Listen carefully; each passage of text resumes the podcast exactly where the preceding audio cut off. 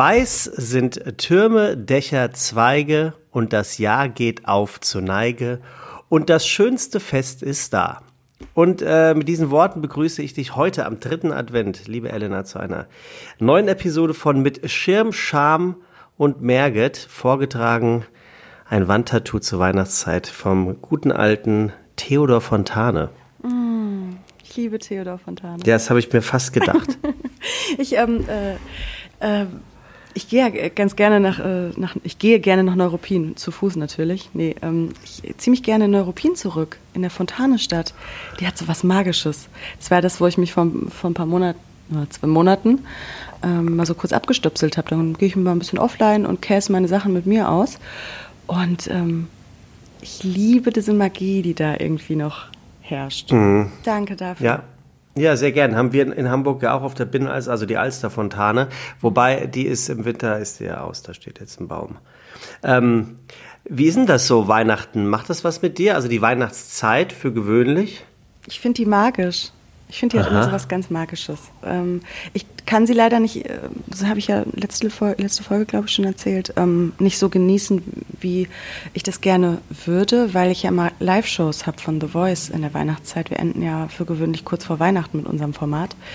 Ähm, und deswegen ist es nicht so ein ausgedehntes äh, Einkehren, Einstimmen, Plätzchen backen, sondern die letzten, gerade die letzten Jahre war es oft ein ähm, arbeiten, arbeiten, arbeiten, dazwischen irgendwie gucken, dass man die Geschenke kriegt. Dann kam bei uns in der Produktion haufenweise Pakete an von allen Mitarbeitern, die halt irgendwie gucken müssen, dass sie ihren, mhm. ihren Krempel zusammenraffeln. Und ähm, dann ist die Aftershow-Party für gewöhnlich gewesen und dann fährst du meistens direkt nach Hause. Ähm, und vor allem, hm, Entschuldige. Ähm, nee, das war so, es war immer alles so im Schnelldurchlaufen. Dazwischen hattest du klar mal einen Off-Tag und dann stellt sich, ich brauche immer so ein bisschen, bis sich bei mir wieder eine Ruhe einstellt. Und deswegen bleibe ich dann erst in diesem Pro Produktionstunnel ähm, mit meinen eigenen Inseln, die ich mir mittlerweile schaffe, aber so richtig runterfahren und sagen, ach, jetzt ist Weihnachtszeit, das kommt dann erst, wenn ich bei meinen Eltern meistens im Sauerland ankomme. Ah, okay. Ja, ich habe ja unter der Woche gesehen, jetzt lohnt sich ja wieder The Voice gucken. Lena Gerke ist back. Das ist ja immer so. ja, Lena äh, ist wieder da. Die ist groß, ne? Die ist toll Oder lang. Ja, ja, aber sie ist äh, lang, ne? Hm? Sieht man immer so. Die ist, glaube ich, wirklich groß. Ja, die ist, also ich kenne sie natürlich nicht, aber ich kann mir vorstellen, die ist, die ist scheiße nett. Ja. Die ist bestimmt auch sehr lustig. Die ist wirklich sehr sympathisch. Kann man, mhm. kann man schon sehr gut mitarbeiten ja, so. also die, die Weihnachtszeit. Also ich persönlich muss auch immer, äh, immer wieder feststellen, äh, ich, ich mag sie gerne. Ja, ich mag Weihnachtslieder total gerne. Und es, gibt ja, es gibt diesen Radiosender Hamburg 2, ein Privatsender. Ähm, früher hieß der Oldie 95 und das ist ja so genau das, was ich gerne mag. Also ich, ich, ich finde ja alles von 50er, 60er, 70er, ich finde das ja geil. Mhm. Und Hamburg 2 äh, ist das dann geworden aus Oldie 95 und die spielen tatsächlich vom 1. bis zum 26. Dezember. Man mag es nicht glauben. Rund um die Uhr Weihnachtsmusik, also eingebettet in die täglichen Moderationen und Shows, die die halt so haben und über das ganze Jahr verteilt. Aber die spielen ausnahmslos Weihnachtslieder. Das ist also nicht ein einziger Ausreißer. Und das finde ich, du steigst ins Auto und es ist eine, es ist garantierte Weihnachtsmusik. Und das finde ich schon geil. Also ich finde Weihnachtsmusik, es gibt natürlich so ein paar, hast du, es gibt ja, also ich habe, man hat natürlich so Top 3 von Weihnachtshassliedern. Mhm. Gibt, was sind deine Top 3 Weihnachtshasslieder? Ich hätte jetzt gefragt, welche sind die Lieblingsweihnachtslieder? Guck mal. Ja, ich weiß. So, so, so, so sind wir innerhalb von 30 Sekunden gut erklärt. Ja. Aber ähm, nee, weil, ich meine es deswegen, weil ich sage ja gerade, ich steige ein, Radio an, Weihnachtsmusik und ich bin gut gelaunt. Und deswegen sage ich, es gibt halt dann doch so drei Lieder bestimmt, wo man sagt so, ach nee, die mag ich nicht. Welche ähm, sind es bei dir? Fällt mir jetzt gerade ad hoc, fällt mir keins ein, wo ich jetzt sage, boah, nee. Ähm, es gibt welche, die mag ich halt nicht so gern. Sag mal. Ähm, aber so, so, was, nee, so Lonely This Christmas von Wie geht Slate. das? Ist das Slate? Nee, nee. Äh, ähm, ich mag nicht singen. Also ich, das, das, das Krasse an Weihnachtsliedern. Es gibt so, ich finde, es gibt den Unterschied bei mir. Es gibt Weihnachtslieder, die bringen mich in, in eine, hu, ich habe richtig Bock und lalala, ich freue mich. Ähm, hm. Stimmung, ähm, in eine sehr fluffige. Und dann gibt es welche, die ziehen runter, weil sie, ähm, weil sie dir den Mangel, also aus dem Schmerz geschrieben sind. Lonely This Christmas sagt es ja schon. Ähm, ich glaube, der geht weiter. Ähm, You will be lonely this Christmas oder It will be lonely this Christmas without you um, by my side. Also es ist halt so, oh mhm. man, diese verschmähte Liebe, da ist der, der, mhm. der Liebende ja. nicht da oder man hat gerade irgendwie eine Trennung durchgemacht und dann ist Weihnachten natürlich auch so eine Zeit, wo du noch mal sehr schön, finde ich, mit der Nase drauf gestupst bist, dass da einfach gerade jemand nicht da ist, den du gerne da hättest. Und deswegen gibt es da so zwei, drei Songs. Nein, mach was andersrum. Dann deine Lieblingssongs. Meine Lieblingssongs. Ähm, ey, ich bin, ich bin Mädchen, ne? Ich mag Mariah Carey, All I Want for Christmas is You. Ja, klar, natürlich. Äh, ich mag auch Last Christmas, tatsächlich. Ja, ich mag es. auch gut. Ähm, und dann, oh Gott, das ist der dritte. Ich, oh, oh, ich mag so viele. Ähm, ich kann mich nicht entscheiden. Ich glaube, alle anderen, die ich auch gut finde, stehen auf Platz drei. Super. also ich finde gut, äh, tatsächlich auch All I Want for Christmas, den mag ich sehr gerne. Dann finde ich die Michael Bublé Weihnachtsplatte äh, einfach sensationell gut. Mhm. Äh, und da nehme ich fast auch alle Lieder als mein zweites Lieblingslied. Und das dritte ist aber eigentlich das erste, ich wollte es nur nicht gleich zuerst sagen. Ja. Ich finde Feliz Navidad ist das oh, ultimative ja. Weihnachtslied. Das, und, in, und das von Michael Bublé mit, ich weiß nicht, wie sie heißt. Also das sind so, es gibt so drei, vier Lieder, Lieder, mhm. bei denen stelle ich mir vor, wie ich sie singe, performe und Menschen damit erfreue, mhm. weil das Lied so sensationell gut ist. Und bei Feliz Navidad geht es mir so. Und das ist auch eins der, der Lieder, die ich ja, die ich mit voller Imbrunst im Auto singe und es mir nicht unangenehm ist, wenn es jemand mitbekommt, weil die Leute freuen sich. Letzte Woche an der Ampel habe ich aus dem Augenwinkel gemerkt, wie mich einen dabei gefilmt hat, weil die sich so gefreut hat, weil man, man hört es ja so ein bisschen dann auch aus dem Auto raus, ne? Ähm, und ich finde, Feliz Navidad ist das ultimative Weihnachtslied. Ich ja, kann ich, kann ich nachsehen. Wenn ich schon drüber nachdenke, versetzt es mich auch in, in eine sehr freudige Stimmung. Und ich, ich bin damit aufgewachsen, mit, mit Weihnachtsliedern. Wir sind früher immer, als in, in Frankfurt waren die, die Amerikaner, also die GIs, Soldaten, da waren natürlich über, über Jahrzehnte stationiert, äh, noch, also Überbleibsel sozusagen des Zweiten Weltkrieges. Und ähm, da gab es die sogenannte, ähm, ich glaube, die hieß McAir-Kaserne in Frankfurt. Und wir sind zur Weihnachtszeit abends immer dorthin gefahren und da gab es äh, The Singing Christmas Tree. Und das war also eine Kirche auf dieser, auf diesem Kasernengelände und in dieser Kirche stand ganz vorne quasi ein überdimensionales Regal in Form eines riesengroßen Dreieckes und in dieses Regal haben sich hunderte, ja weiß nicht, hundert, vielleicht hundert Gospelsänger und Sängerinnen gestellt. Und das sah halt, mh, das sah aus wie ein Weihnachtsbaum. Also der war okay. natürlich tief, tief genug. Das war eine richtige Konstruktion. Ja. Und dann standen da also quasi 100 schwarze Gospelsänger und Sängerinnen drin in ihren okay. Gewändern, beleuchtet wie ein Christbaum und sangen. Und das war halt The Singing Christmas Tree. Oh, und äh, das war, das war für mich dann immer Weihnachten pur. Also man ist auch wirklich auf so eine Kaserne gefahren, also wie man sich das so vorstellt, mhm. ne? Also wirklich, die, die haben da auch gelebt, gewohnt und haben da ihr, ihr normales Postkrieg-Leben äh, geführt. Also nicht, weil sie alle im Krieg waren, sondern das waren dann so, so, so Wehrpflichtige. Ähm, sensationell gut. Und ich glaube, da ist so dieses Weihnachtsding ist bei mir gesät worden. Und das ist äh, bis heute äh, ins Unermessliche gewachsen. Ich finde so äh, chorale Sachen, also Chöre, ähm, gerade auch so Gospelchöre, das ähm, macht mein Herz auch immer sehr auf. Ja, das, das ist gut. Das ist so ein, ähm, da schwingt auch, das habe ich, deswegen mag ich auch Weihnachtslieder so sehr.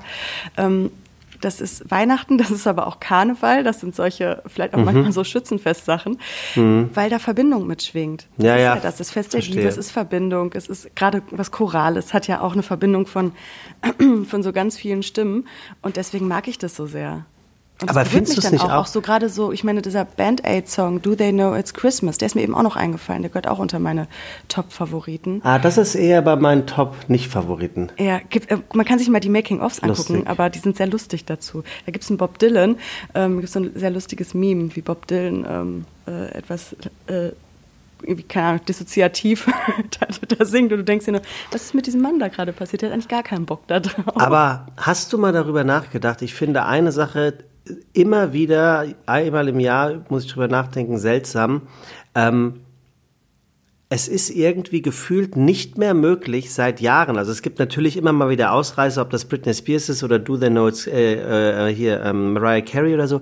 Aber gefühlt scheint es sehr, sehr schwierig zu sein, einen Weihnachtssong neu zu komponieren, zu interpretieren mhm. und herauszubringen, der es schafft, in die Riege der dann ja doch scheinbar unendlich vielen Weihnachtsklassiker reinzukommen, weil du kannst ja dann bei Spotify, Sonos und wie sie alle heißen, machst du dann Classic Christmas als Playlist und dann sind das in der Regel 80 Lieder, wovon du 62 kennst und die anderen 18 findest du zumindest mal gut und da ist dann Mariah Carey und Britney Spears und die, die ich jetzt in der Neuzeit vergessen habe, sind auch dabei, aber der Rest ist, äh, ist ja reduziert auf Bing Crosby, auf Feliz Navidad, Navidad und wie sie alle heißen. Es scheint offensichtlich offensichtlich sehr schwierig zu sein. Ähm, die Leute probieren es ja auch immer mal wieder, aber so richtig klappen tut es nicht, ne? Nee, weil der, weil der, was der Weihnachtsbauer nicht, nicht kennt, das, das hört er auch nicht, ne? Meinst du? Aber also, ich glaube glaube, das hat auch was damit zu tun, weil gerade so Weihnachten, diese Zeit der Einkehr ist, du willst Tradition, du möchtest altbekannte Sachen, du möchtest. Ja, das ist ein guter Punkt mit der Tradition. Ich, aber Mariah Carey hat es ja auch geschafft. Ja, das ist ja auch schon wieder 15 Jahre her. Ja, hast recht. Also, also ja, mindestens. Es, gibt immer mal wieder natürlich so Weihnachtssongs, aber so richtig, ich glaube, so das, der neueste Klassiker ist für mich immer vielleicht Britney Spears oder Melanie Thornton noch ähm, mit Wonderful ja, Dream. Und das, das war ja sogar ein Werbesong. Das war, die ist doch kurz vor dem, ähm, bevor das, dieser Hit wurde durch Coca-Cola damals, ist die ja mit dem Flugzeug ums Leben gekommen. War das, das davor? Kurz vor dem Release, ja. War das, das wirklich war ja, krass? Mit äh, sogar zwei Sängern von dieser damaligen Bad Passion Fruit. Die waren auf dem ja, ja, von Berlin ja, nach Zürich. Auf, Stimmt. Mit einer charterten Maschine. privat, genau. Und äh, es sind ja, es sind ja doch mehr äh, Stars, als man glaubt, die, die immer an mit dem Flugzeugabsturz ums Leben kommen. Ich glaube, Alaya auch, auch ne? Bahamas? Ah, krasser Scheiß. Ja, also auf alle Fälle ähm, diese, diese Weihnachtsgeschichte und Weihnachtssongs, äh, das finde ich schon erstaunlich. Ich kann, mir, ich kann mir auch gar nicht vorstellen, was das für Menschen sind, die Weihnachtslieder nicht mögen könnten. Das ist, für mich ist das unverständlich. Ja, wahrscheinlich Menschen, denen, bei denen das generell einfach dieses Verbindungsthema, dieses Weihnachten ist die Zeit der Liebe, der Familie und wo da einfach, das ist jetzt aber auch nur aus meinem küchenpsychologischen Kopf betrachtet, welche, wo das einfach so ein Vermeidungsthema ist, dass sie das lieber ablehnen, anstatt. Ich muss dich jetzt was fragen. Ja downgradest du dein, dein, dein, dein Thema, mit dem du dich beschäftigst, ähm, nicht immer selbst, wenn du es Küchenpsychologie nennst? Das wollte ich dich hm. schon immer mal fragen. Habe ich mich auch gefragt. Habe ich mich auch schon gefragt. Ähm, es ist wahrscheinlich, ich glaube, es ist eine Mischung. Es ist eine Mischung aus, ähm, ich bin da noch recht vorsichtig mit, weil ich mich seit, ja, erst seit dem Podcast hier damit rausbewege. So richtig. Davor habe ich nur meinen Freunden einen immer um die Ohren gesabbelt. Ähm, weil es auch ein vorsichtiges Thema ist, weil es auch nicht jeder ähm, da super offen für ist. Und deswegen, ähm, ich glaube, es wird ein Prozess. Wahrscheinlich werde ich das in einem Jahr nicht mehr sagen. Aber Dann ist es Wohnzimmerpsychologie. In dieser ähm, Zwischenphase, weil es ja auch irgendwo die Leute mitnimmt, weil ich ja auch noch nicht voll ausgebildet bei sowas bin. Und deswegen sage ich noch, es ist eine Küchenpsychologie. Ich habe ja auch noch nicht äh, den psychologischen Background, wo ich jetzt sagen würde, ähm, okay, komm hier mit, mit dem Borderline-Syndrom und ich kann dir sagen, was du machen sollst. Ist auch überhaupt nicht mein Ziel. Ähm, aber deswegen ist es für mich noch die Küchenpsychologie und außerdem empfinde ich das als nahbarer dadurch noch. Ich stelle mich nicht über eine andere Person. Mhm. Du kannst doch Wohnzimmerpsychologie nennen, weil hier ist es der Ort, an dem ich mir das meiste aneigne. Ja, ja, also ich hatte mich das nur gefragt. Oder ich hatte mich eher gefragt, Frage. wie das wäre, wie das wäre, wenn, wenn jemand äh, äh, mit dir wo ist und sagt, das ist Elena, Elena äh, macht hier so ein bisschen Küchenpsychologie. Und äh, so, weißt du, das, das würde sich ja dann eher so ab, abgetan anhören. Ja, wahrscheinlich wird das auch keiner sagen. Ich, ich sage ja auch nicht nur Küchenpsychologie, ich habe ja auch noch die Astrologie, ich habe noch die Spiritualität. Irgendwann wird es die Elena Way of, of ähm, Doing Things sein, was das angeht. Also ich, ich kann mir gut vorstellen, dass ich da eine ganz neue Form schaffe. Das wird auch kein klassisches Coaching bei mir werden. Da sehe ich mich auch nicht drin. Dafür bin ich viel zu intuitiv. Ähm, vielleicht wird so ein Mindfuck-Consulting oder so. ähm, oder Mindset Management. Also mhm. Ich finde mich da gerade noch in dem Weg, den ich dann beschreiten werde. Und das ja, ist einfach gut, okay. eine Mischung aus vielleicht irgendwie so ein bisschen, bisschen Magie, ein bisschen Astrologie, ein bisschen wirklich Psychologie, ähm, Tanztherapie, also irgendwie all das, was mir auf dem Weg geholfen hat und das, was ich affig fand, das lasse ich weg. So, weißt du, was Ableismus ist? Nee. Ableismus ist behindertenfeindlich. Und äh, ich hatte unter dieser Woche einen Dreh, also einen Pilotendreh für alle Menschen, die nicht wissen, was ein Pilot ist. Äh, du weißt, was ein Pilot ist natürlich, ne? Du ja. kennst dich ja aus. Mein Bruder. Ähm, sehr gut. Das das ich, guck mal, ich mache die Witze langsam wie du, ne? Sehr gut, gefällt ja. mir sehr gut. äh, das sind, das sind also äh, ähm, ähm, äh, man, man, dreht etwas fürs Fernsehen, fürs Bewegbild oder sonst was, äh, einen Piloten, sozusagen die erste Folge, und dann sucht man sich entweder einen Sender äh, durch die Produktion, die das äh, ausstrahlen will, oder ein Sender strahlt das aus, guckt, ob das angenommen wird, und wenn es angenommen wird, werden weitere Serien, also weitere Folgen in Auftrag gegeben oder eben nicht. Also in der Regel ist ein Pilot etwas, was man dreht und, und keine Sau wird es jemals sehen. Und ich habe, genau, ich habe also letzte Woche, zwei, dieser Woche zwei Tage einen Pilotdreh gehabt und unter wirklich vorbildlichsten Corona-Bedingungen, muss ich an der Stelle mal sagen. Und ähm, ich mag diese Corona-Tests äh, in die Nase zu schieben. Ich finde das irgendwie ja, kitzelt immer so schön. Nies, ähm, genau, wegen meinem. So, und da gab es also eine Dame äh, im Team und ähm, dann haben wir nach dem ersten Drehtag abends haben wir uns irgendwie unterhalten und dieser, dieser, es gibt eine Szene in diesem Dreh, da hat ein Protagonist also so eine blickdichte Brille auf und ähm, ich ich führe ihn und frage ihn nebenbei, so sag mal, kennst du eigentlich Stevie Wonders Frau? Und er sagt, nee. Und ich sage, ja, er auch nicht. Und er lacht sich weg und ich lache mich weg und alle finden es lustig. Und nach der Produktion ähm, kamen wir in irgend, irgendwie kamen wir auf, auf Frauenfeind, auf das Thema frauenfeindliche Äußerungen. Und dann sagte sie zu mir, ja, und das vorhin, das war ja auch sehr ableistisch von dir mit Stevie Wonder. Und dann sagst du, hä, wie, wo, was ist denn überhaupt, was ist denn das für ein Wort? Und dann sagte sie, ja, das ist, ähm, das ist behindertenfeindlich, also dieses Wort. Und ich fand dieses Wort so krass, es geht mir seitdem nicht mehr aus dem Kopf. Ich habe es wirklich noch nie gehört. Und ich hätte jetzt, ich hätte jetzt gedacht, gehört. du kennst es.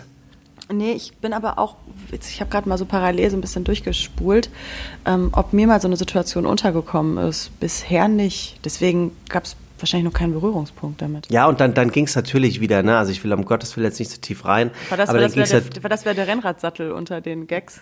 Ja, meinetwegen. Oder äh, zu sagen, wenn du sagst so, ähm, boah, Alter, das war so ein behinderter Dreh, das geht gar nicht. Oder äh, ähm, wie schwul ist das denn bitte? Ist das jetzt echt deine, dein Ernst? Ne? Also an, an dem Thema, an, an dem Punkt sind wir dann natürlich wieder gekommen, dass, dass ich mhm. zum Beispiel und auch viele Leute am Set, die in meiner Altersklasse sind, respektive ein bisschen höher oder kurz darunter, für die das alle verhältnismäßig normal ist und man sich nichts dabei denkt und man dann wieder an den Punkt kam, äh, wo man einfach mittlerweile darüber nachdenken muss, um es dann natürlich letzten Endes äh, für immer einzumotten und sein zu lassen.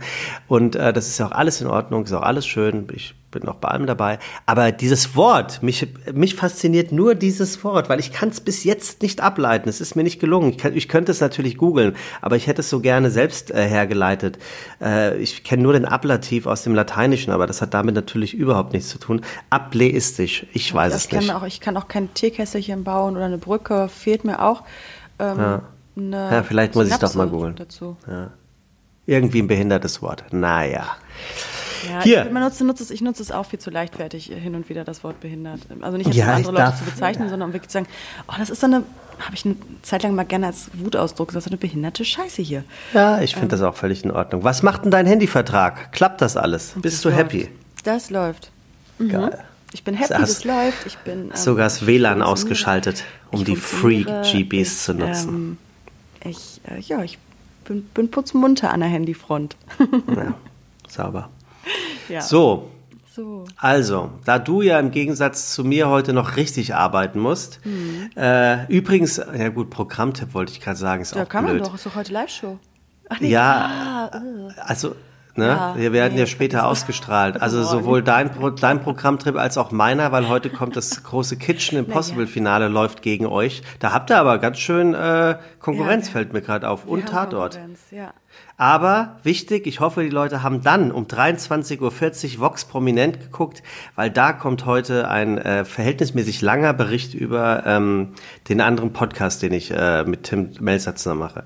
Äh, also insofern, wenn ihr hoffentlich ähm, The Voice geguckt habt, dann seid ihr rüber zu äh, Vox geswitcht. Es gibt heute die volle Ladung Schirmmerget ja. im Fernsehen, verteilt Aber über diverse wirklich. Formate. Aber, Aber man kann sich das immer alles noch in der äh, Mediathek angucken. Ja, ich weiß, sowas wie prominent, also so ein Boulevardmagazin auch. Ich weiß nicht, das ist Vox, ich, ich bin nur pro 7 bin Pro7 Ja, und bei Pro7 finde ich so ein bisschen blöd, das kann ich mir nur einmal free angucken, dann muss ich mich irgendwo anmelden bei der Mediathek von Pro7 Sat1. Das finde ich blöd, weil dann hagelt es wirklich äh, Newsletter ohne Ende. Das finde ich echt schade. Aber gut, was willst du machen? Gebe ich, geb so. ich an Herr Pro7 weiter. Ja, gib mal. ähm, apropos, ich habe gerade ein Bild gesehen vom neuen ADAC-Vorstand, der besteht irgendwie aus zehn oder zwölf Menschen. Das sind alles Männer. Das, es sieht oh, wirklich, wirklich es ist wirklich, ja, es, also allein das Bild Alte, ist eine Sauerei. Ja, ne? wirklich, Alte, wirklich.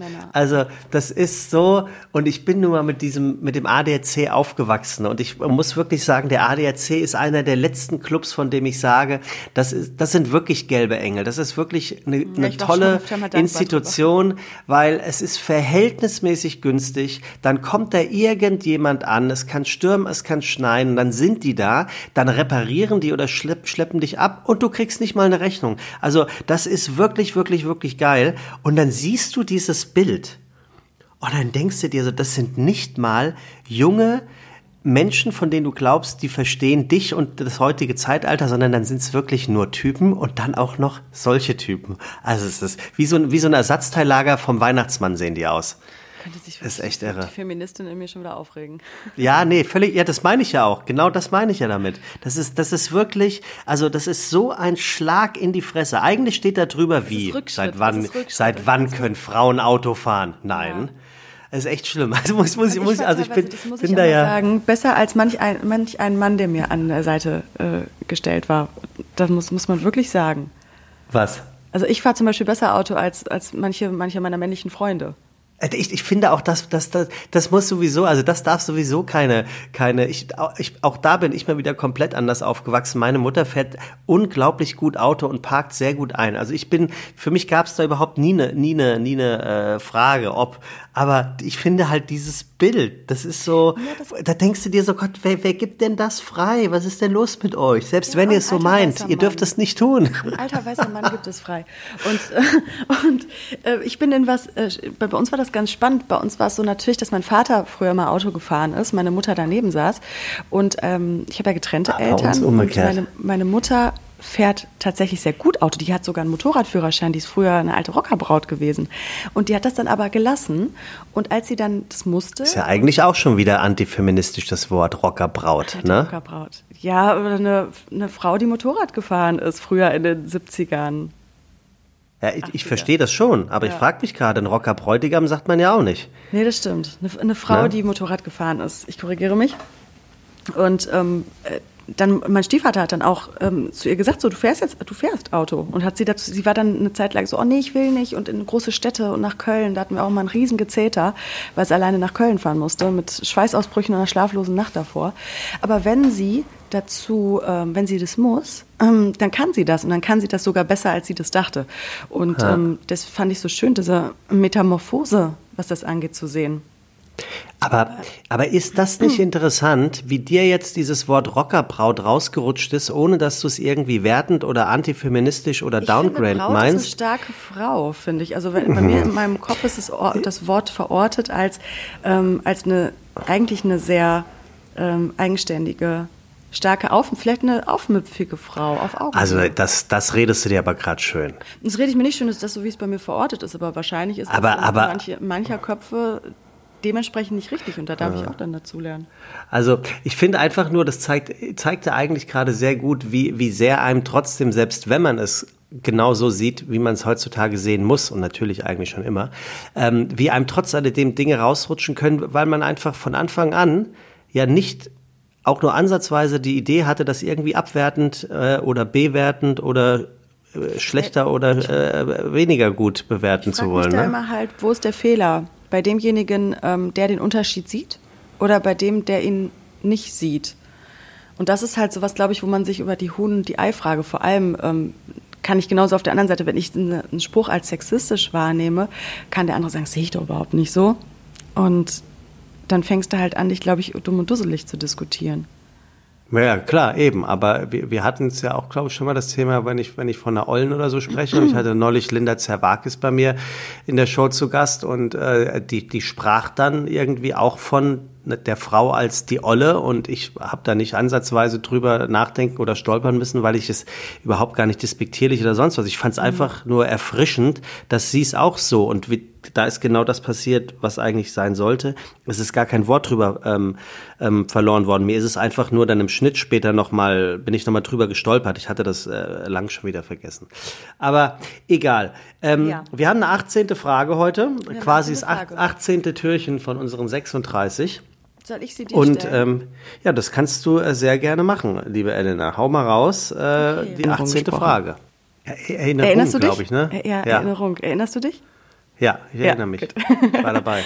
Und äh, dadurch, dass das braucht ja immer alles, es gibt ja von allem immer so ein Gegengewicht und einen Gegenpol. Und äh, so wie es hell und dunkel gibt, gibt es auch schöne und nicht so schöne Erinnerungen. Oder vielmehr die schlimmste Erinnerung.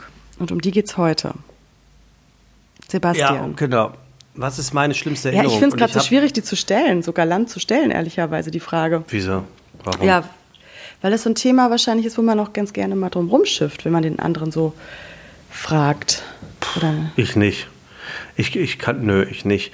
Ähm, also schlimme Erinnerungen, nicht so schöne Erinnerungen äh, oder negative Erinnerungen hat man natürlich viele. Ich habe äh, kurz bevor wir angefangen haben, heute aufzunehmen, die Frage mir angesehen und musste dann wirklich schnell nachdenken. Ähm, und ich bin auf, auf eine Sache gekommen, die würde ich einfach mit einer als schlimme Erinnerung im Sinne von sehr unangenehm und will ich so echt nicht mehr erleben müssen abtun. Und das ist ziemlich genau ein Jahr her.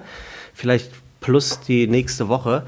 Ich habe letztes Jahr äh, vor Weihnachten von Samstagmorgen bis Dienstag früh so flach gelegen wie in meinem ganzen Leben noch nicht. Hatte solche, mir ging es so hundsmiserabel und ich weiß bis heute nicht wirklich, was das gewesen ist und ich will das nie mehr erleben. Also du musst dir vorstellen, ich war Freitagabends war ich mit einer Freundin im Weinladen St. Pauli.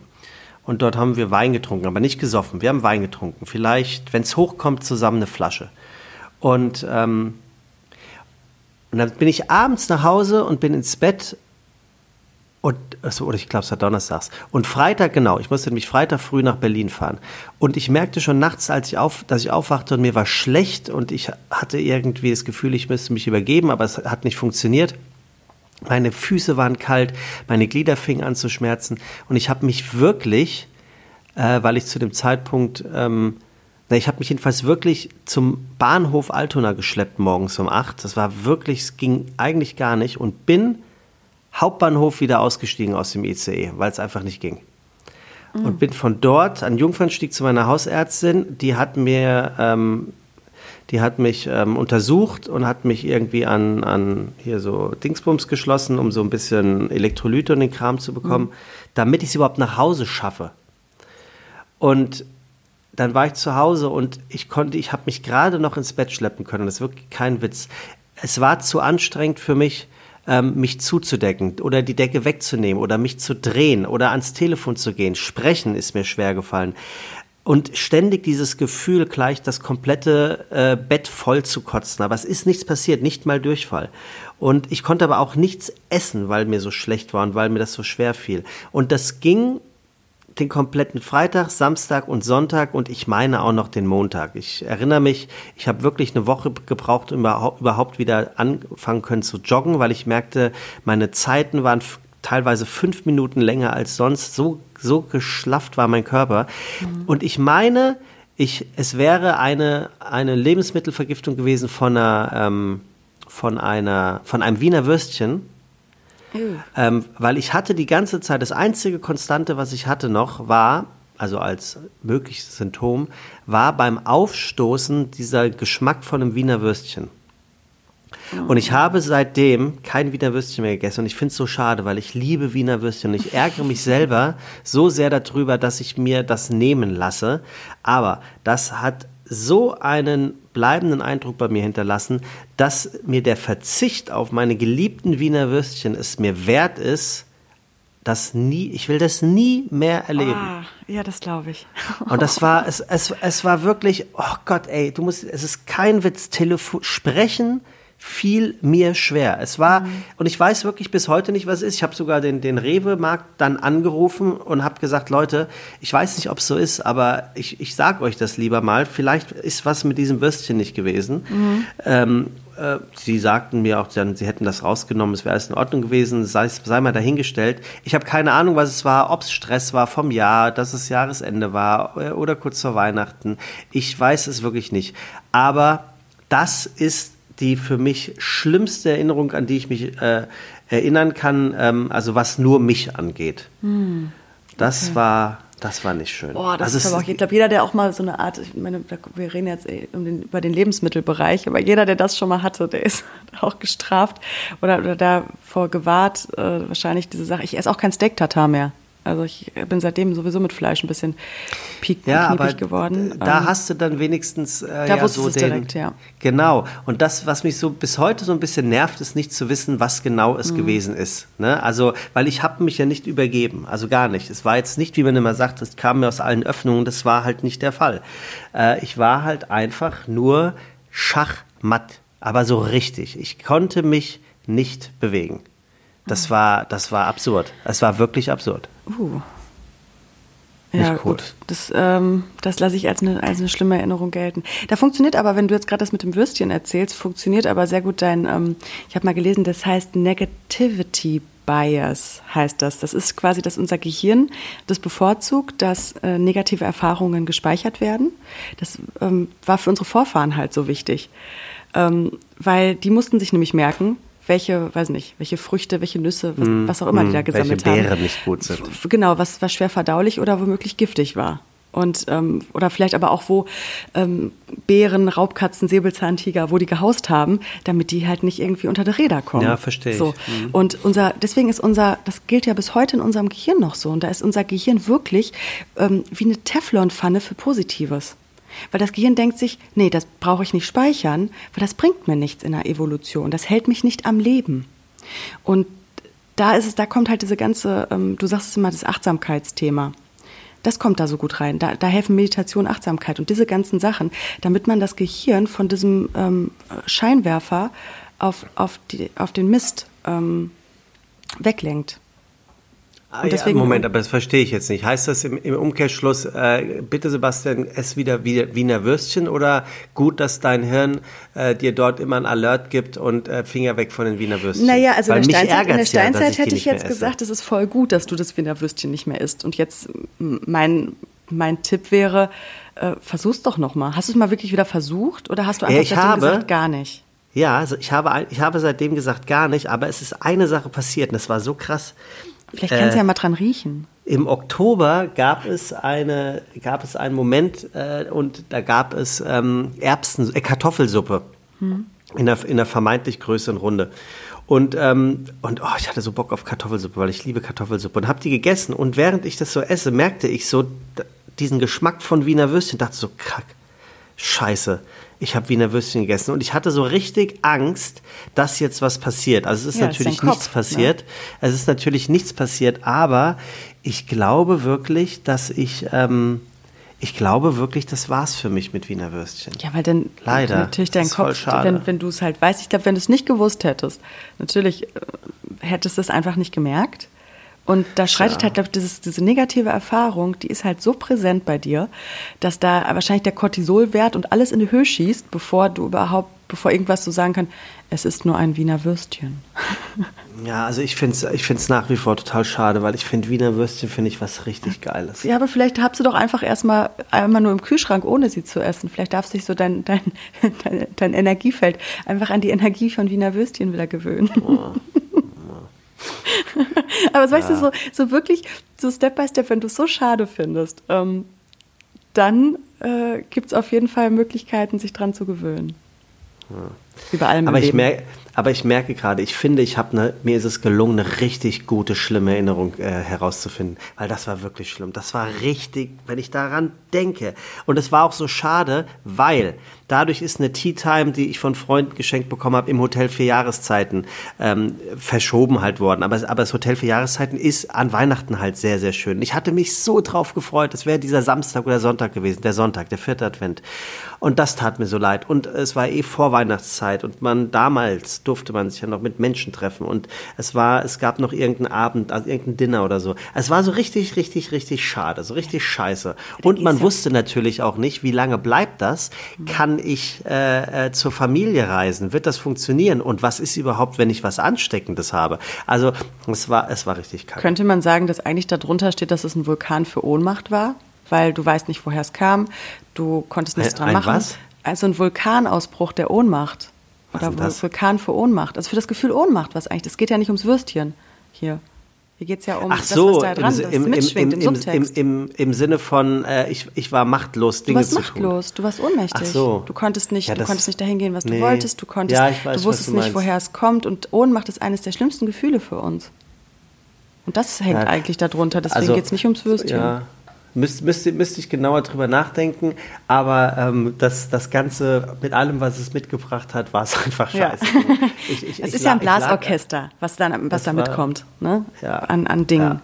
Ja, ja aber vom, vom, vom Klang her war das, war das die tiefste Oboe, äh, die es geben kann. Fagott. Also das war, das war Fagott, genau. So, oder wie mein, genau, mein, mein ehemaliger Musiklehrer Schapper, der hat immer so Worte gesagt, wie wenn er sich gewundert hat und nicht glauben konnte, Fagott, oh Gott, oh Gott, oh Gott. Ja, weiß ich, woher du deinen Humor hast. Ja. Nun gut, also, das ist meine schlimmste Erinnerung. Okay. Jetzt du. Was ähm, ist deine schlimmste Erinnerung, Elena? Meine schlimmste Erinnerung, ähm, ich konnte mich ähm, da lange nicht ganz dran erinnern, bis ich, das ist ja auch so ein Thema, äh, dass ich dann mit meiner, äh, meiner Therapeutin und mit gewissen Sachen dann beleuchtet habe, was dann irgendwie rauskam, weil man geht zurück an den Punkt der ersten Erinnerung, die man hat. Und das hat dann mein, mein System irgendwann freigegeben. Und das war, äh, das war eigentlich was nicht, an sich nichts Schlimmes, hat aber mit mir was gemacht. Ähm, meine Mama ist äh, bei uns die Hauptverdienerin gewesen und ist sehr früh, die liebt ihre Arbeit ähm, und ist sehr früh wieder arbeiten gefahren, nachdem sie mit mir nach meiner Geburt zu Hause geblieben ist. Und meine Großeltern, die wohnten nicht weit von uns und ähm, meine Mama hat mich dann, ich weiß nicht, ob es nach einem Jahr war oder nach anderthalb, also ziemlich früh auf jeden Fall, ähm, hat sie mich dann zu meiner Oma gebracht. Und sie dachte, dass es für mich besser wäre. Also sie hat mich morgens hingebracht, um dann zur Arbeit zu fahren. Meine Oma ist auch, Erzieherin, eine Oma Helene, eine wundervolle Frau. Wird morgen übrigens ähm, 96. Ähm, Oha. Ja, äh, dann, wenn die Leute das hier hören, hatte sie gestern Geburtstag.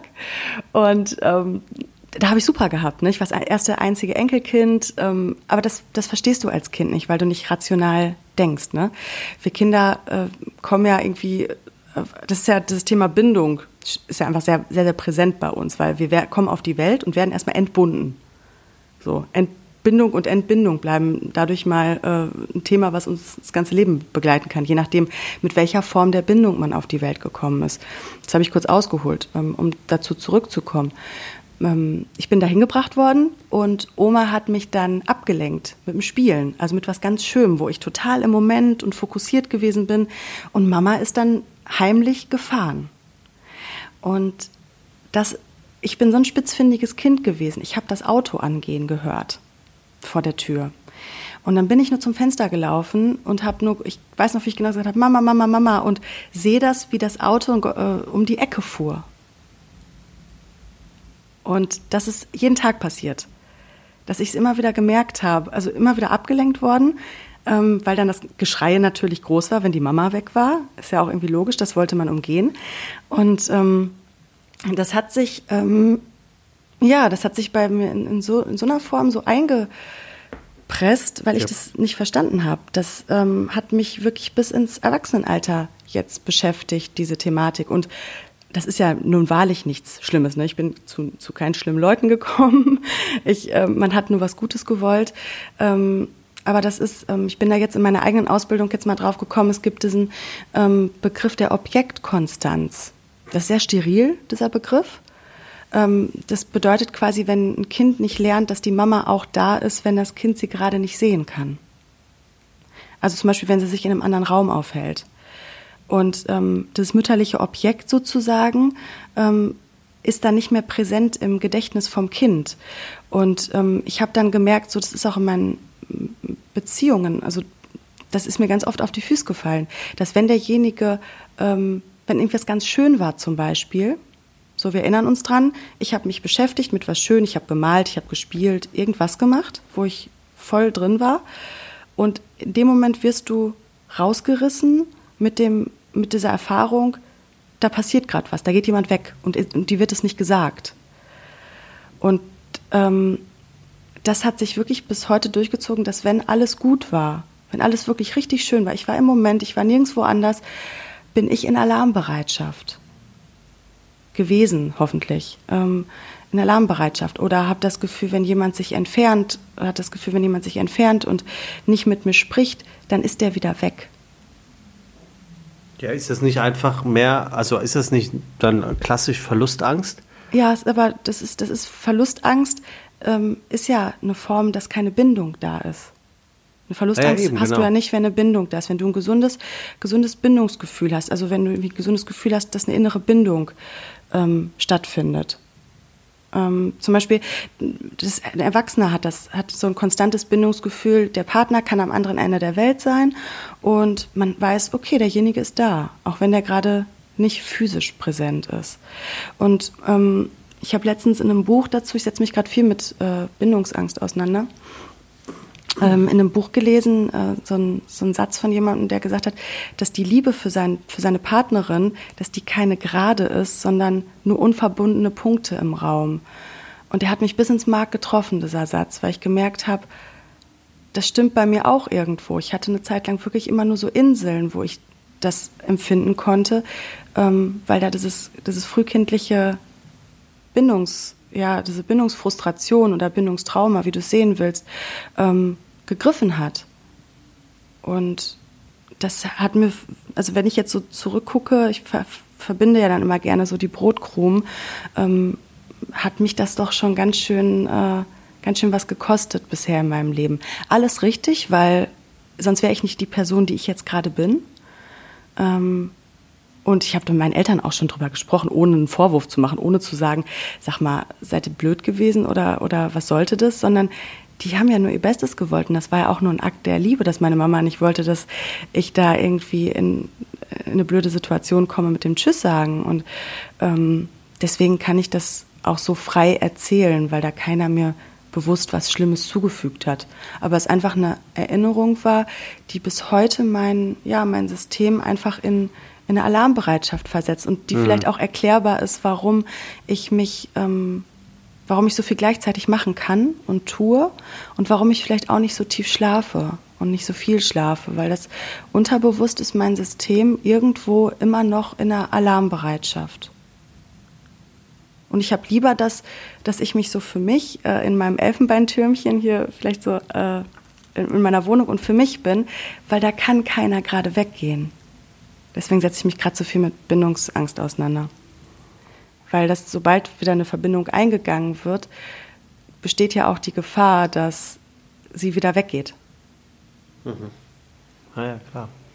So. Aber das ist ja höchstwahrscheinlich, könnte man da ja auch Volkskrankheit drüber schreiben, ne? Das ja. haben ja ganz viele. Das also, haben super viele. So Bindungsangst. Ja. Es gibt ja das, ähm, dieses neue äh, Fortsetzungsbuch zu dem Jein von Stefanie Stahl. Ähm, das ist auch die, die das Kind in dir muss Heimat finden geschrieben hat, ähm, wo es so viel um innere Kindthematiken geht. Und ich lese gerade von ihr, das ist vom Jein zum Ja, weil ich, ich bin es langsam auch satt, mich nie zu entscheiden. Egal, ob ich nur ein Buch lese oder acht gleichzeitig. Was ich mache, immer, es ist immer so in between. Ich lege mich nie komplett fest. Und gerade auch so ähm, schifft man schöne Bindungsangst durch mit diesem, mit diesem Deckmäntelchen der Ich bin absolut frei.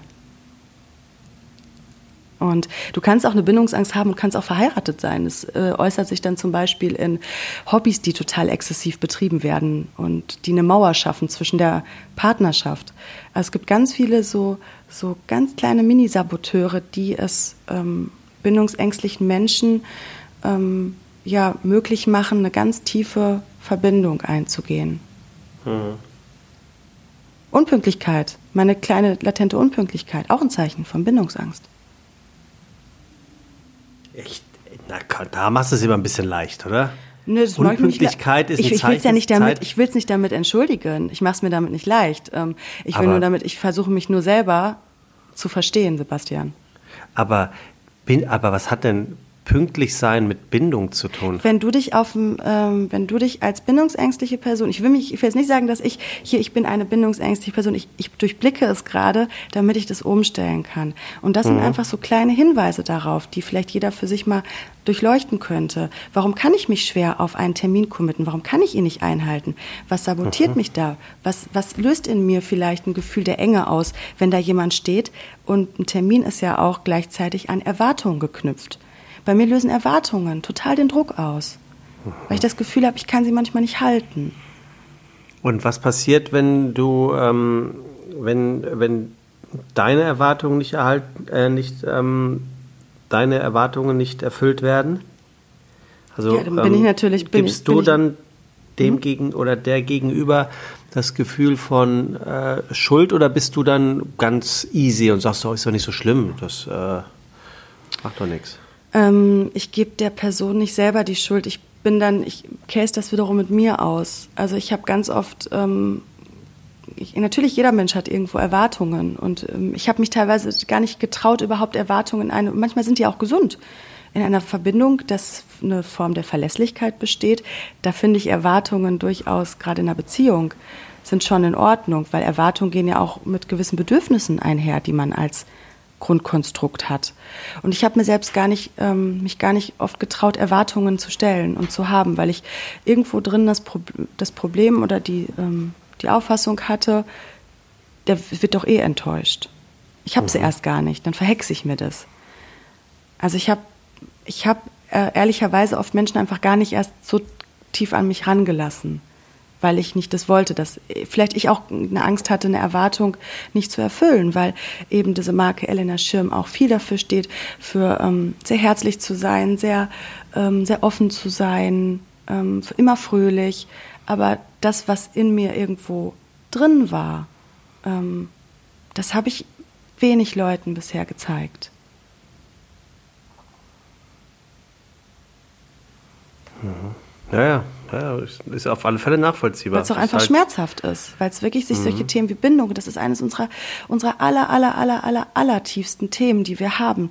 Die Bindung zur Mutter, die Bindung, die im Mutterleib entsteht, die in den ersten Jahren entsteht, wo wir Kinder durchlässig sind oder aufnahmefähig wie Schwämme. Und wenn da, ähm, ich glaube, vielleicht wäre es mir einfacher gefallen, ähm, wenn ich jetzt wirklich ein objektiv sehr, sehr schlimmes Erlebnis Gott bewahre, ähm, gehabt hätte, weil man es dann verstanden hätte. Aber ich habe immer irgendwie gedacht, dadurch, ich bin nicht richtig, Mann, du bist doch viel zu empfindlich, das kann doch irgendwie, ähm, jetzt stell dich mal nicht so an.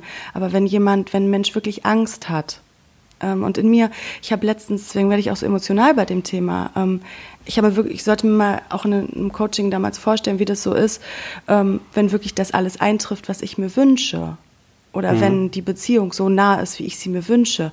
Es hat mir unfassbar viel Stress bereitet.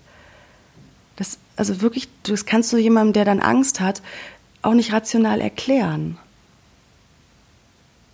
Ja, also da, da gibt es ja sowieso äh, viele Dinge. Deswegen, ich glaube, dass, also es gibt ja sowieso so viele Dinge, die du manchen Leuten rational nicht erklären kannst. Ich habe hm. neulich einen Podcast gehört von, ich glaube, der Techniker Krankenkasse, wo es um Depressionen geht und wo eine eine Depressive einfach mal versucht zu erklären, was in ihr äh, vorgeht, wenn sie Depressionsschübe hat, ähm, dass sie, was ich total cool finde, mit ihrem Mann ähm, einen Fünf-Punkte-Plan aufgestellt hat, ähm, wann, ab wann sie, sie es merkt, dass diese Schübe kommen, weil sie ihren Mann dann auch immer sehr, sehr krass und sehr ähm, unfair behandelt. Und ähm, sie sagt halt einfach auch, jemand, der keine Depression hat, der kann sich das nicht vorstellen. Und der Arzt sagte auch, dieses, das wird schon wieder und so schlimm kann es nicht sein. Der Arzt sagte auch, sagen, doch, hat. es ist genauso schlimm und doch, sie können ja. es sich nicht vorstellen. Und das muss man dem ähm, Patienten und der Patientin in dem Moment einfach glauben, dass es nicht ansatzweise nachzuvollziehen ist. Und so ist es höchstwahrscheinlich oder ganz bestimmt sogar. Auch natürlich mit dem, was du gerade erzählst. Genauso wie und es. Mit allen äh, Ängsten. Auf, wenn jemand auf, Höhenangst hat, da kannst du mhm. nicht sagen, ach, jetzt geh doch mal auf die Brücke, jetzt stell die mal nicht so an. Ja, ähm, genau. Wenn jemand, ähm, wenn dir irgendwie, wenn du als Kind da auch nicht, ja, eine gewisse Bindungsform nicht richtig gelernt hast, das ist so ein bisschen wie äh, eine neue Sprache lernen. Das, oder sich selber dabei immer wieder zu ertappen. Da fängt es ja, ja, eigentlich an, da, zu merken, okay, ich habe da irgendwo eine Angst, da löst was in mir Stress aus und das hat nichts mit der anderen Seite zu tun. Die andere Seite macht, mhm. macht da mhm. nichts falsch. Das ist was, was einfach in mir passiert. Und ja. ähm, das heißt nicht, dass man immer selber die Schuld nehmen soll, weil Schuld finde ich eh Quatsch. Ich finde, man kann aber Verantwortung übernehmen.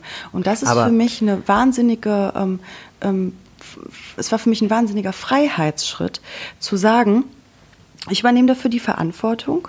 Ähm, ich kann das umstellen und ich vergebe auch dafür, weil Vergebung äh, ist, finde ich, ein Tool, was viel zu, viel ja. zu wenig beachtet wird bei uns. Weißt du, das ist so, ja, ja. das klingt immer so nach Mutter Teresa oder nach Nee, so Jesus haben wir uns ja kennengelernt. Erinnerst du dich noch, als du da in, in Berlin mal im Café äh, sagtest, hier, dann vergibt der Person noch.